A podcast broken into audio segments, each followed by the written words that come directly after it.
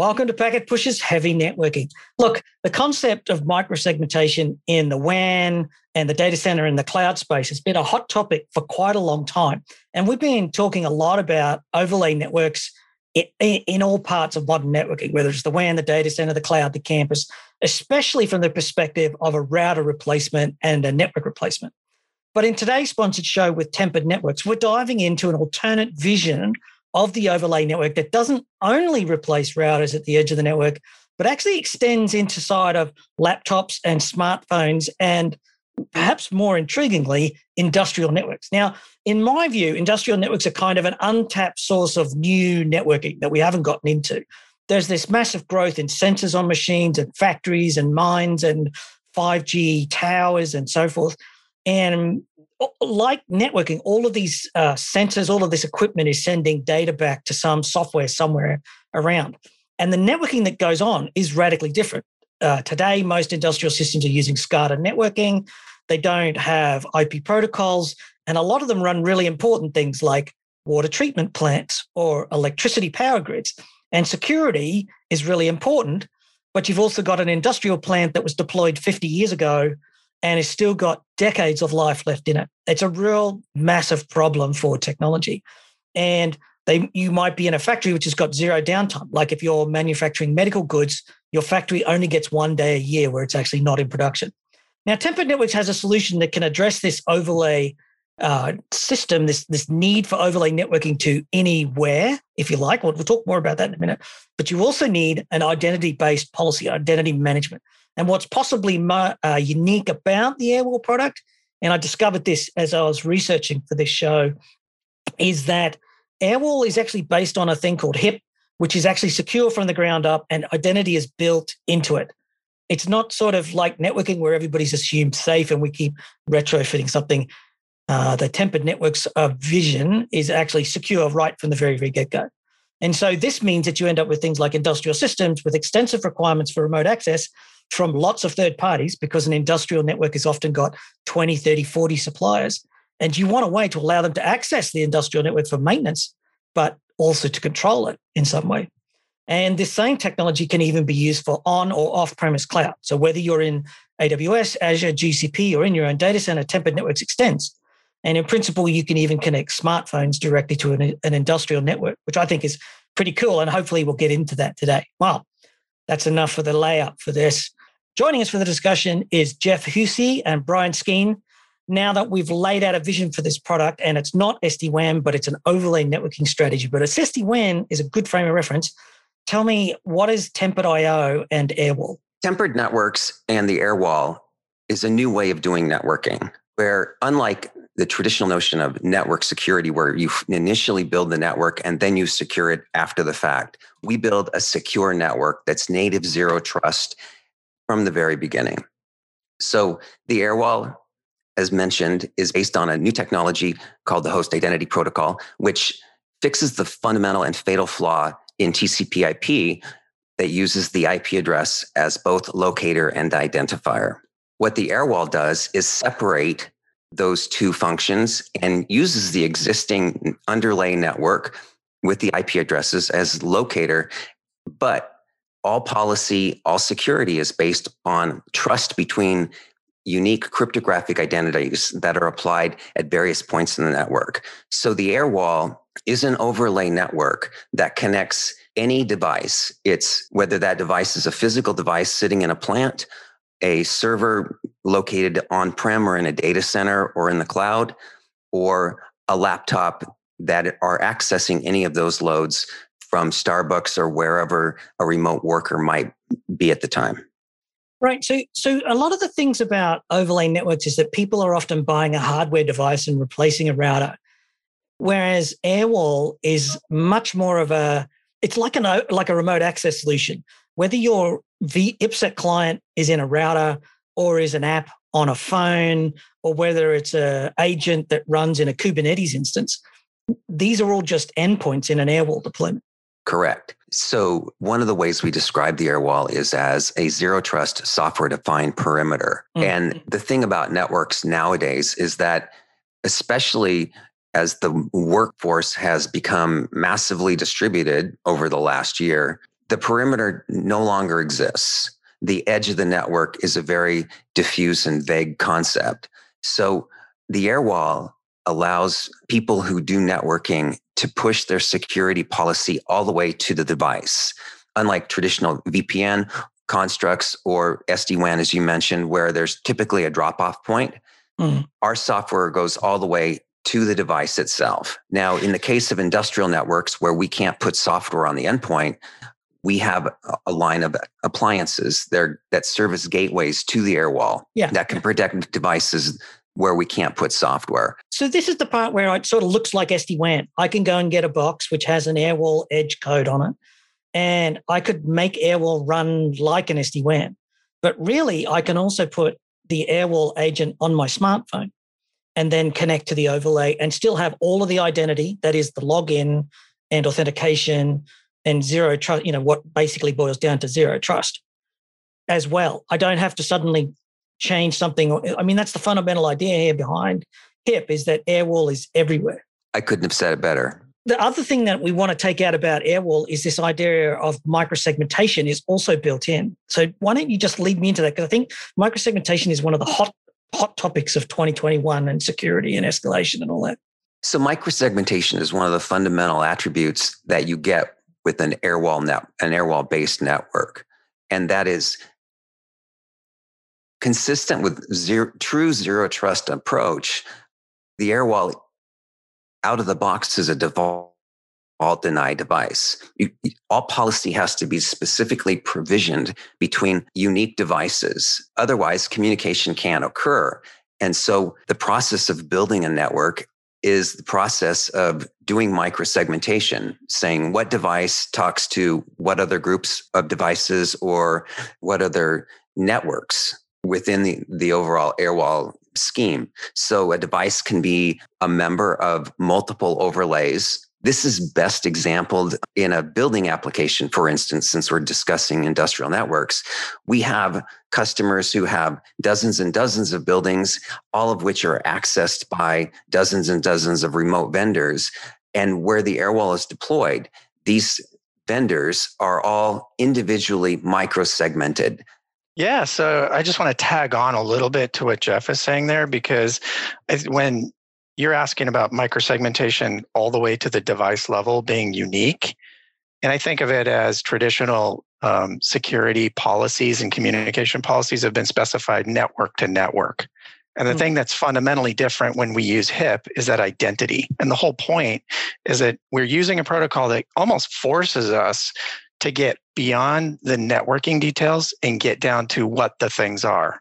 So in the air wall, all the policies are device to device under the hood. Uh, one of the things that we wanted to talk about was this idea of giving remote access to just a specific part of the network. So let's say you had an network and there was a HVAC system on your network, and you had, say, three different suppliers doing HVAC in different regions. Maybe you had one in America, one in Europe, and one in Asia connecting to your HVAC. You could actually give each one of those three companies access to specific HVAC systems in the network and then control what they access to just that, even though they're all connected to the same overlay. Is that, am I understanding that right? That's absolutely correct. I mean, there, there's like two layers. It's a bit of a, you know, we're getting a little bit into the weeds here, but there's connectivity over the WAN through these mm-hmm. tunnels through that we build with HIP. And then there's connections between devices.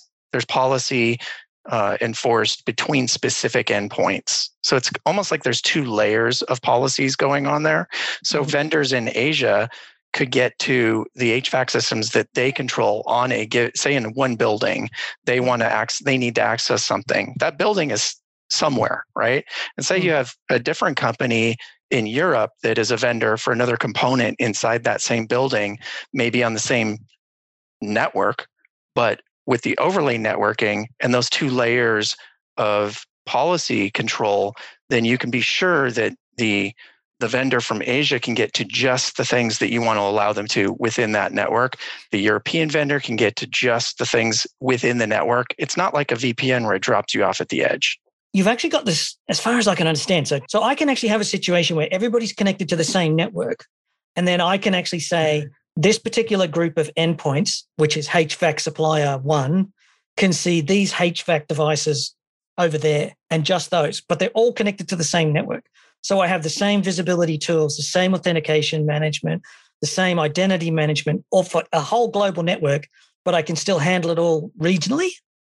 Yeah, exactly. Because really, what we're talking about is two separate networks that are layered layered on top of each other. There's a, we call it the underlay network is the mm. existing network that you just think of the big network. Um, you know, switches and routers and firewalls and existing equipment, all of that's there.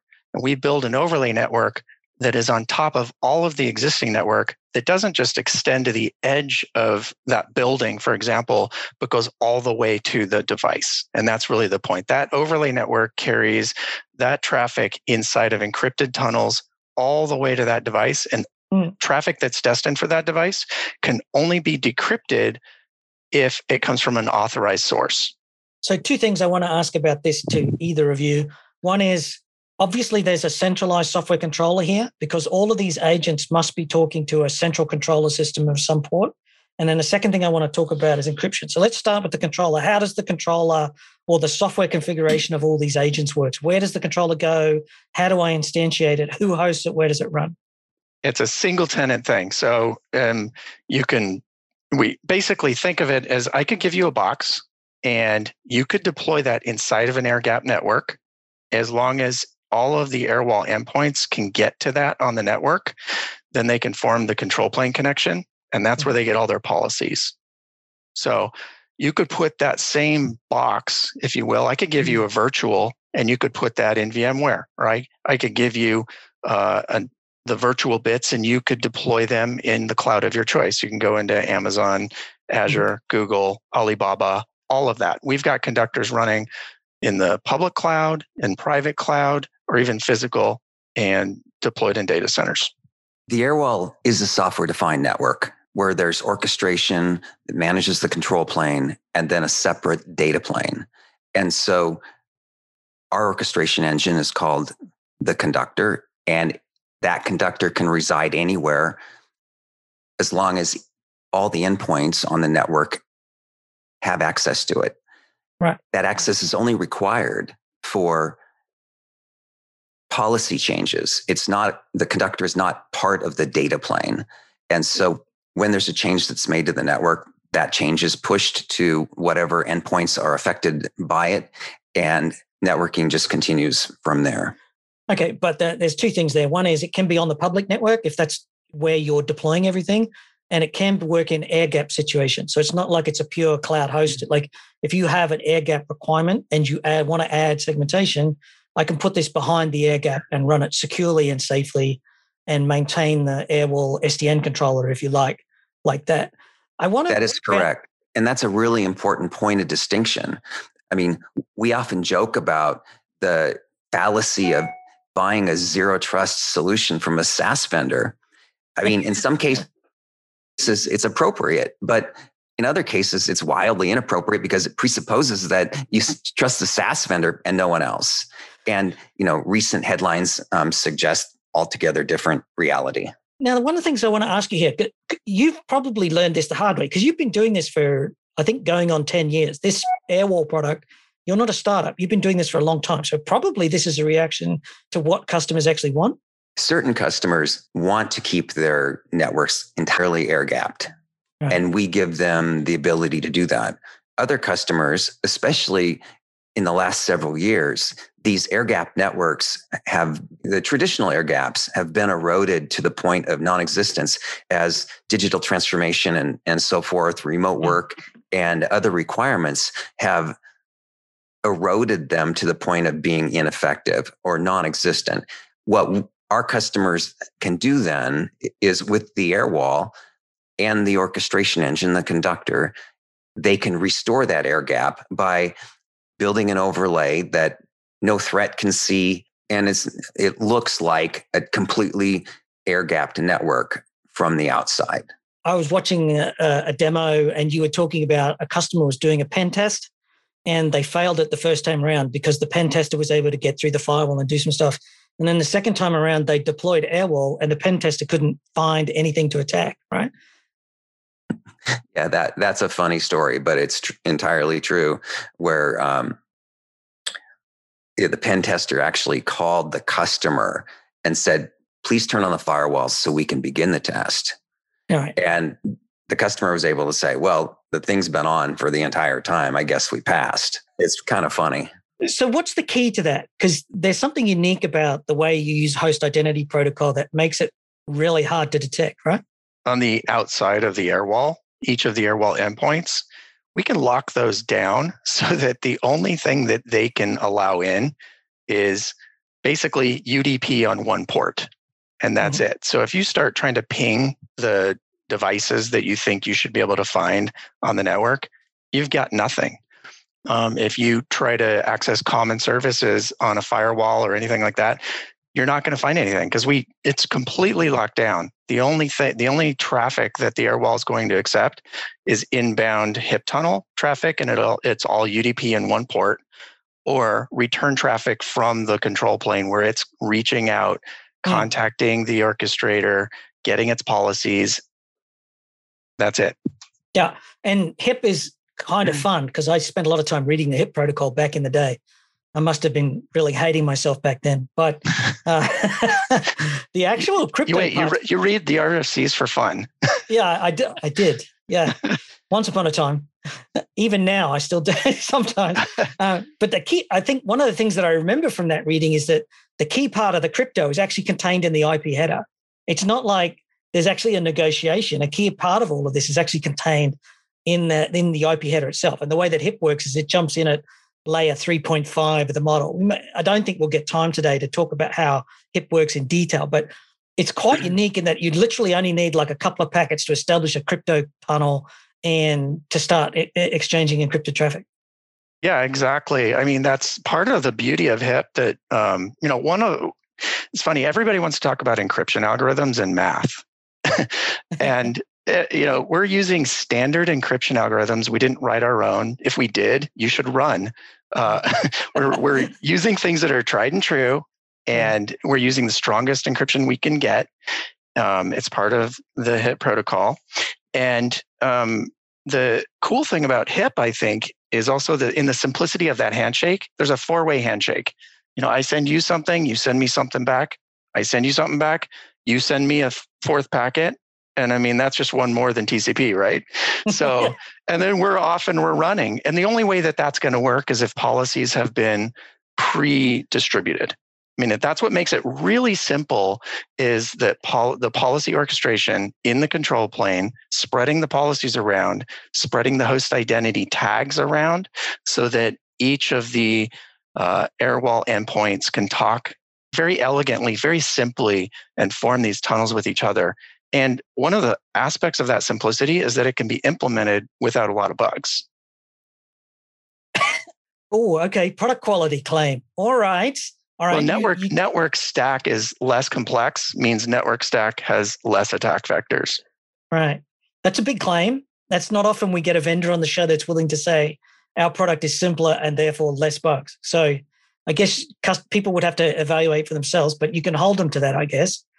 Um, I guess the other thing I wanted to ask is a lot of us are taught as networking professionals that IPsec is the only way forward and things like DMVPN or point to point IPsec or point to multipoint.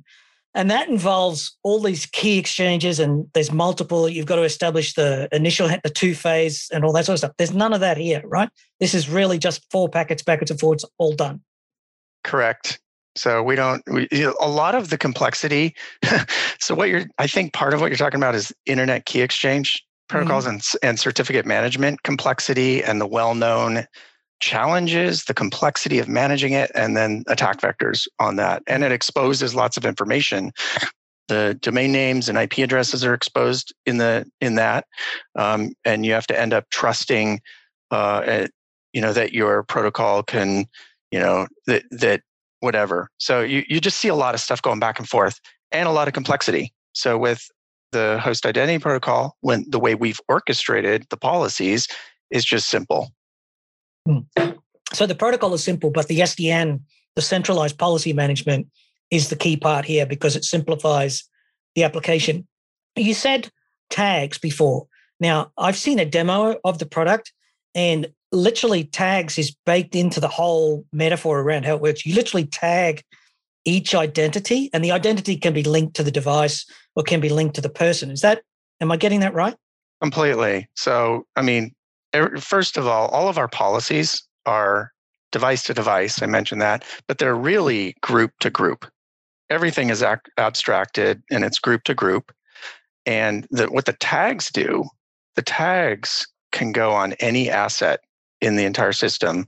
And then we have this mechanism called, we call it smart device groups, which will pull things based on rules that can include these tags into their groups. Think of like a playlist. You no, say, I like jazz, whatever. And then so all this jazz shows up in your folder and you can now turn that on and, and play that. So it's it's kind of like that in our orchestrator. And the, the reason that that's so important with these tags is because people think of things more than they think of policy or code or algorithms. So you can identify this as a camera, this is a laptop, this is a server, this is a thing. Um, and if we're talking about SCADA networks, those things are not super dynamic and changing all the time. this is a pump, like you said, well, 50 years. well, I think there's a couple of things in there that I, I want to ask about. One is I can actually start to classify devices and add a tag to them and then manage them as a tag. So I know uh, in SCADA, for example, a lot of things have fixed MAC addresses because the vendors have go back to the days of having static MAC addresses and things like that. I could literally identify a device by uh, a SCADA ID or a MAC address that it's been given, or some other feature, and then tag it inside of Airwall. Is that right? Uh, yes, you can do that. I mean, it's also easy to spoof a MAC address. You know, the prefix of a MAC address tells you something about the manufacturer, but you know anybody can put what they want on the wire. So, uh, but with the air wall or with the the conductor, the orchestrator, it will recognize all those things and give you a starting point. And it's not just asset identification, it's also you can you can label things as good or bad. You know, you can label things for quarantine, you can label things for um, specific kinds of network access policies. And so when printers you do go that, into the into a segment where they're restricted. What about yep. sideways movement? Can I do things like I want everybody to be able to print to this printer, but I don't want the printer to be able to reach to anybody else. So nothing should come from the printer type thing. Exactly. So you can basically say, I, I want everybody to be able to get to this de- this device, but that device doesn't have policy to get back out to everything else. Because mm, we've seen people compromise printers. And actually, in industrial uh, yeah. networks, it's a pretty good vector to take over a printer, which is a computer these days, and then start to go lateral inside of an industrial. I want to ask a, question, a clarifying question around where does the Airwall agent run? Does it run on, we talked about it running on devices before, but does it just run on everything else? Like for this to work, there must be some code that runs what on smartphones or, or what?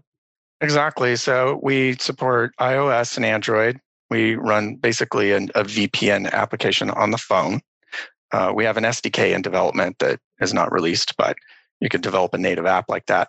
But it has the control plane and the data plane components in it, and it allows your phone to get layer three access through the overlay policies to anything. And when you look in the orchestrator, you know, your phone or your laptop, you know, on a Mac or Windows, we support Linux, various flavors of Windows and Linux.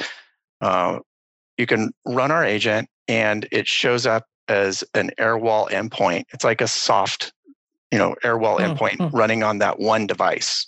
So the devices are orchestrated after you get the Airwall endpoint set up on the agent uh, or on the on the laptop or the phone or the server or the workload, whatever it is. And then you don't really have to worry about that part when you're dealing with your connectivity and security policies.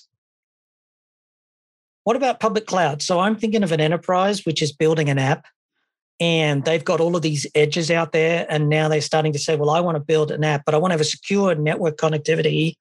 I want to deliver my business as a service right? So maybe your job is to maintain some sort of factory machine and you want to monitor the sensors but what you want to do is build a, an app in the cloud to collect all that data and charge customers for it. Am i able to use airwall to a well we've already talked about it the agents would be there whether it's a hardware device or using some sort of VM to connect to the to the industrial device. But can I use it in the clouds as well? Yeah, of course. So you actually you have two choices. So if you want, you could put the agent on your servers in the cloud. You could just run it directly on those workloads. Mm-hmm. Um, the other option is gateway. So we have a soft gateway that can sit right in your VPC, mm-hmm. and it can be the go between the on ramp and the off ramp into the overlay network for everything in the VPC. So that's like a, an NSX agent or a Kubernetes um, that you install into the networking stack, like onto the eBPF, so that I can actually just talk straight to the Airwall overlay in from the cloud to wherever in the world. Right. So you can that, you actually run the gateway is like is running as its own thing. It's its own VM or its own workload in that mm-hmm. cloud. So it's sitting there running in your VPC, and uh, we manipulate the networking in the cloud so that the device traffic, the protected workloads in that VPC can gain access to the overlay through that gateway.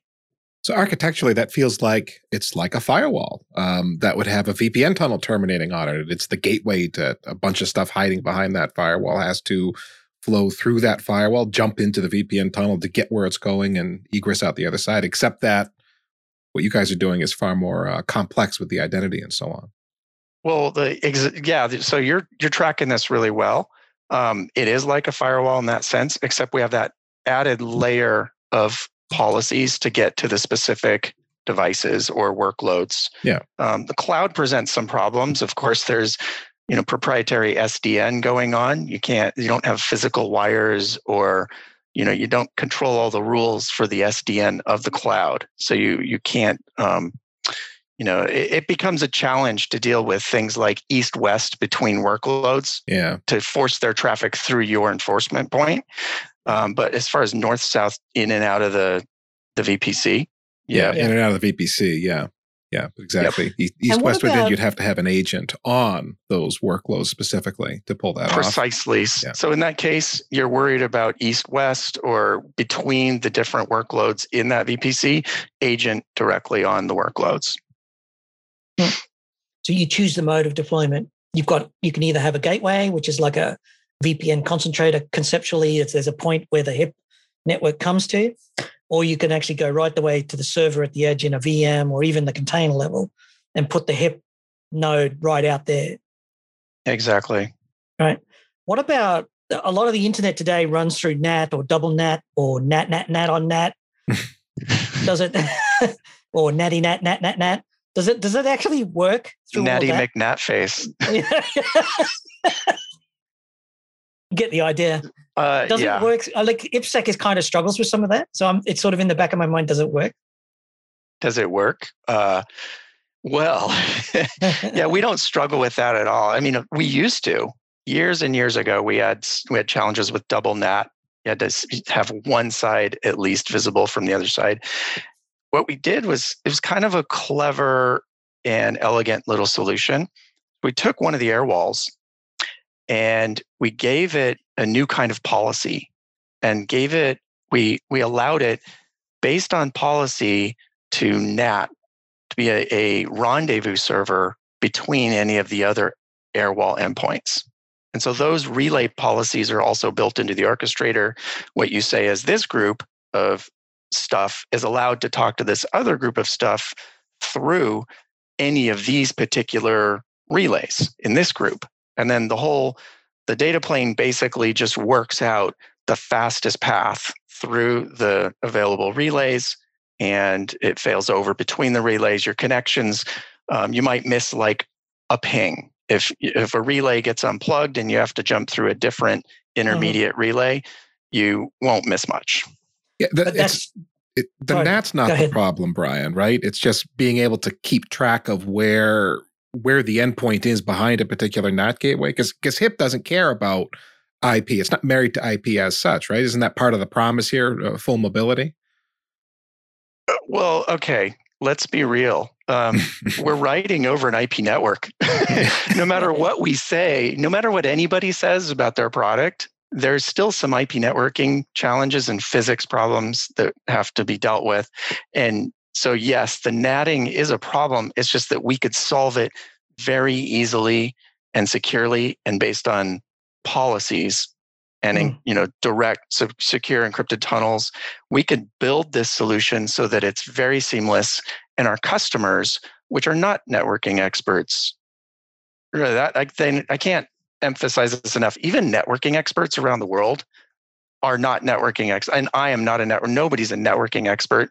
There's just too much stuff moving around to con- that you don't control right? So you need something to help you do that. This is just a really elegant way to do rendezvous that you know we find the essentially the fastest shortest available path all the time between the different airwall endpoints so the relay that we built can't decrypt anything it doesn't decrypt it that's really maybe another thing i should mention is that it doesn't have the keys to decrypt the traffic that it's relaying on behalf of the other airwalls and it itself can be an airwall endpoint for devices so let me just put it out there. All the Airwall gateways have the relay capability and the gateway capability at the same time. And when they're doing relay, they don't have enough information to decrypt anything. And all they have to do is tweak the outer UDP packet source and dest. And mm, they learn that because the yeah. yeah, the airwall, the other air wall endpoints that want to use relays, they're trying to reach each other through the re- directly yeah. and through the relays. So what's happening is the relays are constantly learning what their public facing NAT NATed IP address yeah. is. Yeah. Yeah. So I'm listening to this and I'm thinking of all the SD-WAN solutions out there that use TLS or SSL or some sort of IPsec or DM VPN. And they're all saddled with the limitations of those protocols. Now, whether they're using BGP as a control plane protocol, you know, it's pretty cheap. Anybody can actually build an SD-WAN solution with off-the-shelf technology, by the way. You can go and get Linux and WireGuard and get some BGP to do some signaling, but you end up with a solution that looks a lot like some SD-WAN solutions, pretty limited. The crypto's kind of point to pointy, and they do all these nasty hack to run flows between. But your use of HIP is unique and actually supports all of these weird configurations as native, right? Yes, exactly. Because we're we're able to do this at layer three we don't have to worry about ports and reconnect in HIP is super easy, super fast. Comes back to this four packet negotiation. You don't, when you tear down a tunnel, you can set it up pretty quickly. Yep. So, Jeff, one of the things I want to ask about here is with an overlay solution, a key part of the challenge or is the operational side and getting visibility. We've talked about the Airwall conductor, which is, of course, the controller, which has all the visibility into, and it's run by, it's an appropriate graphical interface. But this is a podcast can't talk about any of that, right? So, what about visibility? If I want to see what's happening in the network, what have I got? Well, the Airwall orchestration engine, the conductor, gives you visibility to the overlay networks. But some customers still need to have visibility to all the other aspects of their network. And we fully support that. We recently just announced a, a partnership and, and technical integration with Nozomi Networks, who has a very sophisticated visibility suite set of tools that are used um, in industrial networks. And we can actually mirror that traffic and send it wherever they need it to go, as well as do remediation based upon threats that they might uncover or discover um, on their own. Jeff, does that mean I'm able to crack? Are you basically cracking into the tunnel for me, showing me what's happening after the traffic's been decrypted? what we're doing is giving you the packets before they enter the tunnel, before that they've been encrypted. And we're carrying that traffic in the clear out to any other airwall endpoint. Well, the traffic's not in the clear, it's traveling over the encrypted HIP connection. Yeah. Yeah, the point is I've got a tool now that that gives me visibility into what's going on inside my tempered networks uh, overlay so that I can do the troubleshooting and stuff that I need to at that application level. I'm not blind now just because I encrypted everything endpoint to endpoint.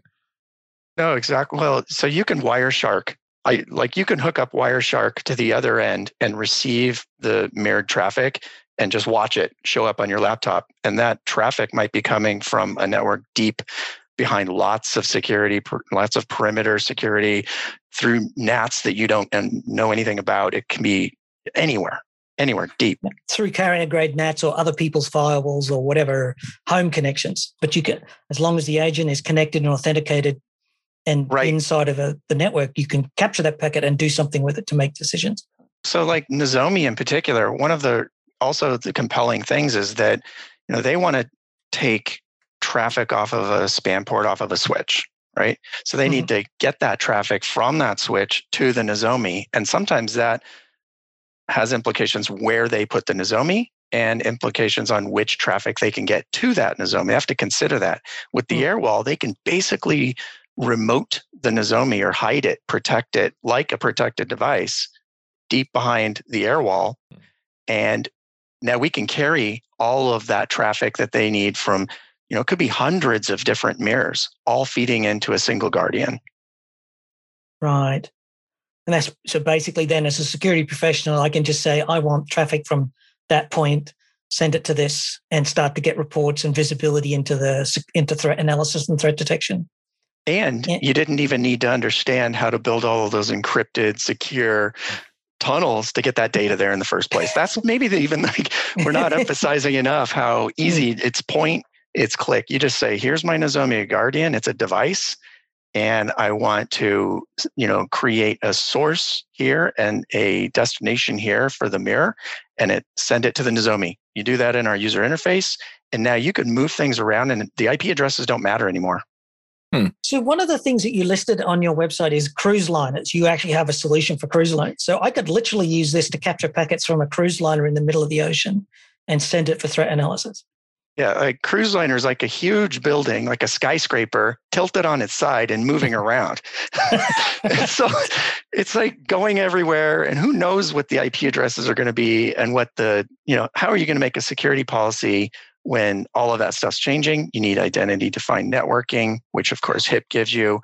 Uh, with the relay that we talked about before, that's what that's really the magic that simplifies that networking. It's the combination of HIP and the relay and the orchestration. And you said it's a building basically on its side, which leads me into a discussion around intelligent buildings, because we're seeing a lot of this, uh, a lot of real estate owners, like people who own buildings are looking for ways to be smarter about the weather. They, they don't want to just turn the air conditioning on and run it 24 7 like they used to. They want to be able to turn it off and save electricity because they're paying for it quite often. People who are renting are asking for new conditions. Are you able to play in that space?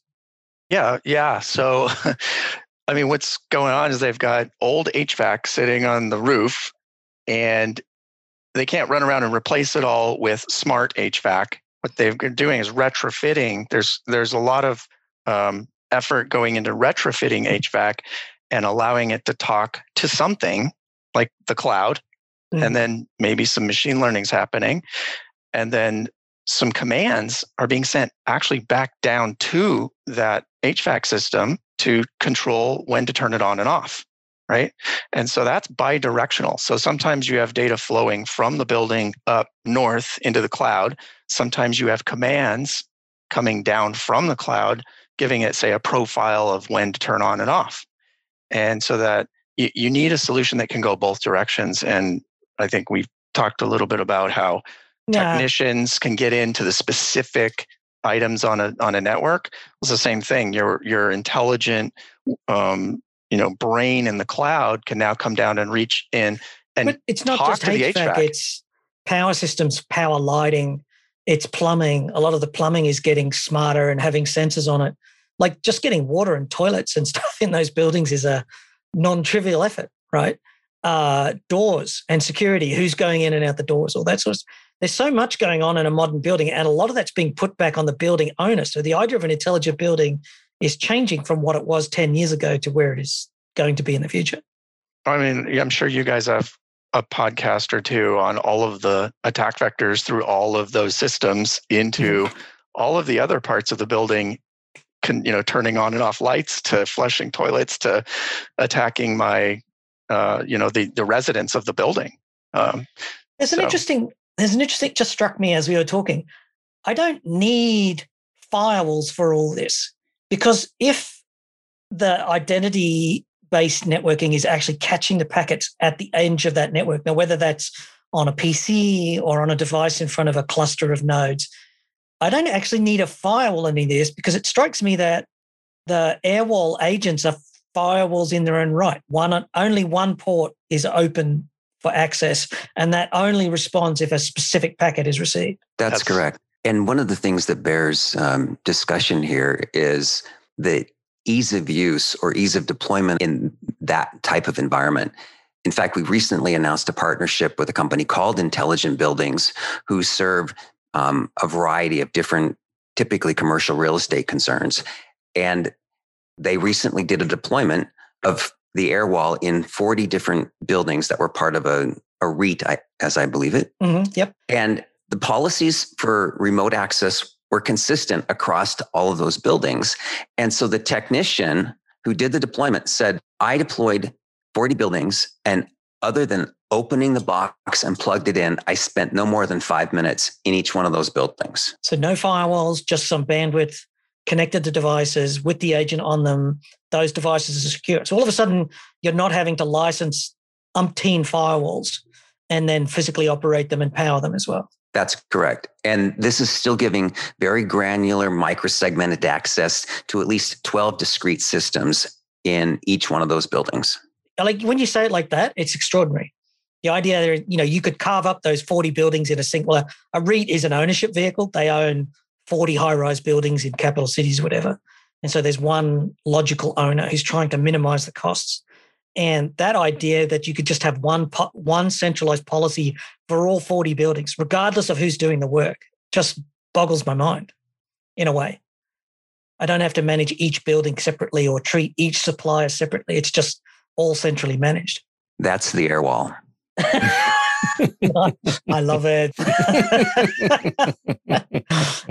All right, we're starting to run out of time here. I hope that you in the audience are as intrigued by this product as I am. I've as we've been scratching away at this, and Ethan's been nodding his head, he's actually here uh, and talking through this product. It's actually an intriguing way to think about where VPNs might have gone if we had have gone down a slightly different route. And if you want to know more about anything here, uh, Jeff, what where can people before we kick it out? Is there sort of like a final summary that you want to offer people?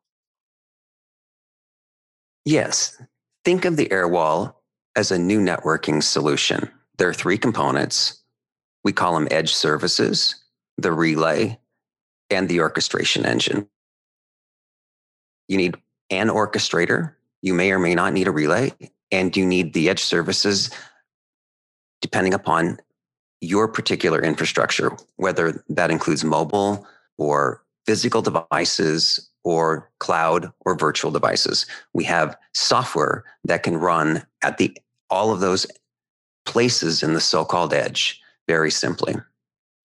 And we have a very equally simple way for you to just try it out. Um, on our website, we have a free version of the Airwall, call it Airwall Teams. Five minutes, you can set up a network of Minecraft servers or um, remote desktop um, access for those people who, you know, like me, do tech support for their mom. And you can get a flavor for the flexibility and ease of use of the overall Airwall with the Airwall Teams product.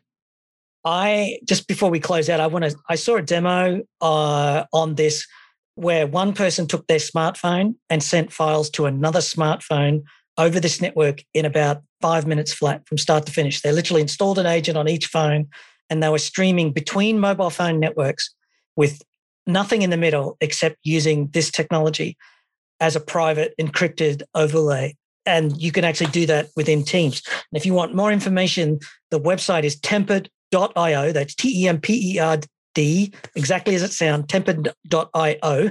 You can find them. They've got YouTube videos. You can find them on the blog. And remember, if you want more information, you can go to tempered.io slash packet pushers. There's a special landing page just for packet pushers audience members where there's a lot of information there that you can get access directly to follow on from the topics that we've raised here. And as Jeff said, there's a free Airwall team sign up where you can go and, well, play with it and make up your own mind. Uh, if you want more information about HIP, which is quite an amazing protocol, uh, the Tempered Networks website also has more information on that. Uh, lots of information to sort of make your brain stretch away from what you learned about IPsec and start thinking about if we could have done it smarter, maybe this is what it would have looked like. As always, it's been fantastic to have uh, you with us here today on the Packet Pushers Network. And there are many more fine, free technical podcasts and our community website at packetpushers.net. You can follow us on social media as at Packet Pushers. Find us on our LinkedIn and like us on Facebook and rate us on Apple Podcasts because that helps us to keep coming back every week. Thanks very much to our sponsor today, Tempered Networks, for taking the time to talk to us and give us, uh, and their financial support is what keeps us going. And last but never ever least, remember that too much networking would never be enough.